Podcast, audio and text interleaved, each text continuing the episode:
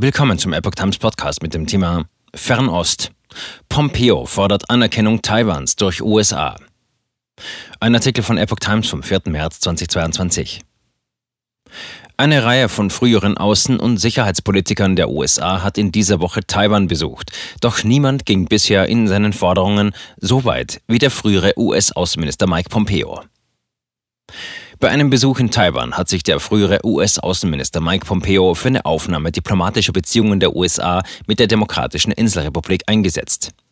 In einer Rede am Freitag in Taipei sagte Pompeo, die US-Regierung solle den notwendigen und längst überfälligen Schritt tun und Taiwan die Anerkennung als freies und souveränes Land anbieten. Es geht um die Anerkennung der unverkennbar bereits existierenden Realität, sagte Pompeo, der am Vortag mit Taiwans Präsidentin Tsai Ing-wen zusammengetroffen war. Es besteht keine Notwendigkeit für Taiwan, die Unabhängigkeit zu erklären, weil es bereits ein unabhängiges Land ist.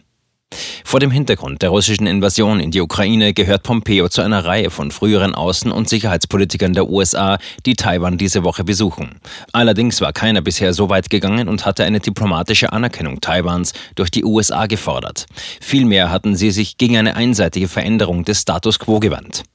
Die kommunistische Führung in Peking betrachtet die freiheitliche Insel nur als Teil der Volksrepublik und droht mit einer Eroberung. Zuvor hatte bereits der frühere US-Generalstabschef Mike Mullen an der Spitze einer Delegation die Verpflichtungen der USA gegenüber Taiwan bekräftigt.